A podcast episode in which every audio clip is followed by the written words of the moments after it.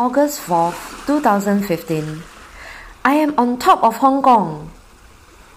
Today I went hiking with Leah from the States and William as it was our off day. We took a ferry so that we could hike to the peak, the famous mountain in Hong Kong where many tourists had visited where they could have a scenic view of the cityscape. We then took a bus ride before we finally reached the starting point of our hike.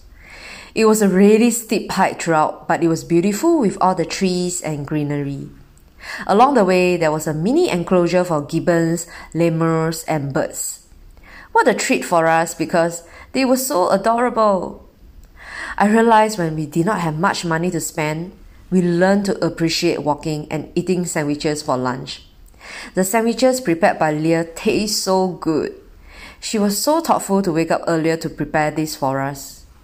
When we reached the top, we just gazed at the whole city view in amazement. The last time I came to the peak was in 2007 with my university friends and William. That time it was foggy and flooded with tourists, and I could not see much at all. This time round, we got to savor the scenery in the clear sky and unobstructed view.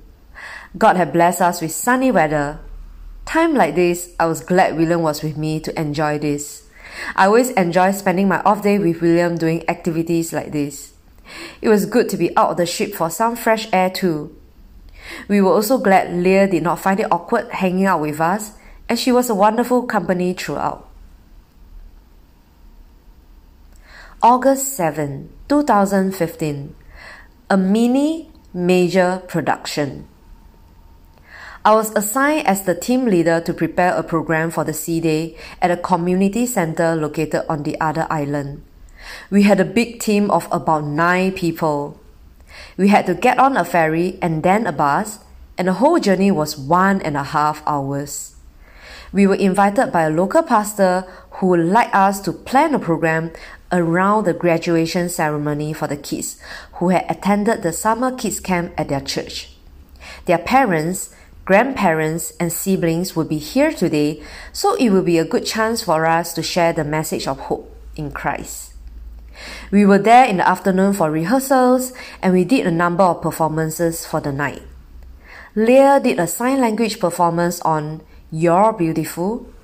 Jinhee, Jihyun, and Hyunju, the three Korean girls, performed their folk song Arirang, dressed in beautiful and traditional costume hanbok. We also did Japanese dance, Parade of Nations with our costume and national flags, and the drama called Everything, where God came to earth to save us. We ended the program by singing God is so good in our various mother tongues. I was very encouraged. Every single one of us put in our best effort to bring this program to success. The pastor was very pleased and he blessed us with a thank you card with offering tumbler, and food.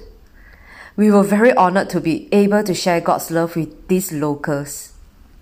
After that, the pastor arranged for a minivan to send us directly back to the ship. We were really grateful because I did not think my team would endure another one and a half hours of traveling after such a long and tiring day. Besides, I was on my second day of menses, the most drowsy and uncomfortable day.